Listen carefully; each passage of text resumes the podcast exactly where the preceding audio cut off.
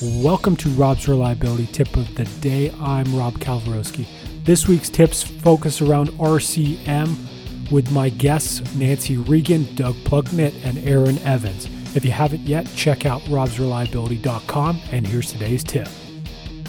Sometimes there's individuals that do a lot of talking, right? But they limit their their people that, that they'll talk with, right? Uh, especially new guys coming in. That's one of their biggest complaints. Uh, when I was a maintenance supervisor, is they'd say, you know, the operators really don't, don't talk to me. They might be having a problem, and, and they'll even if I'm working on a job, they'll go off and, and, and get one of the guys with more experience and start asking questions on something I'm already working on, right?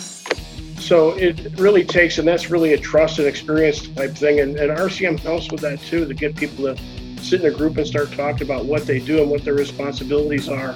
It, it makes a huge difference.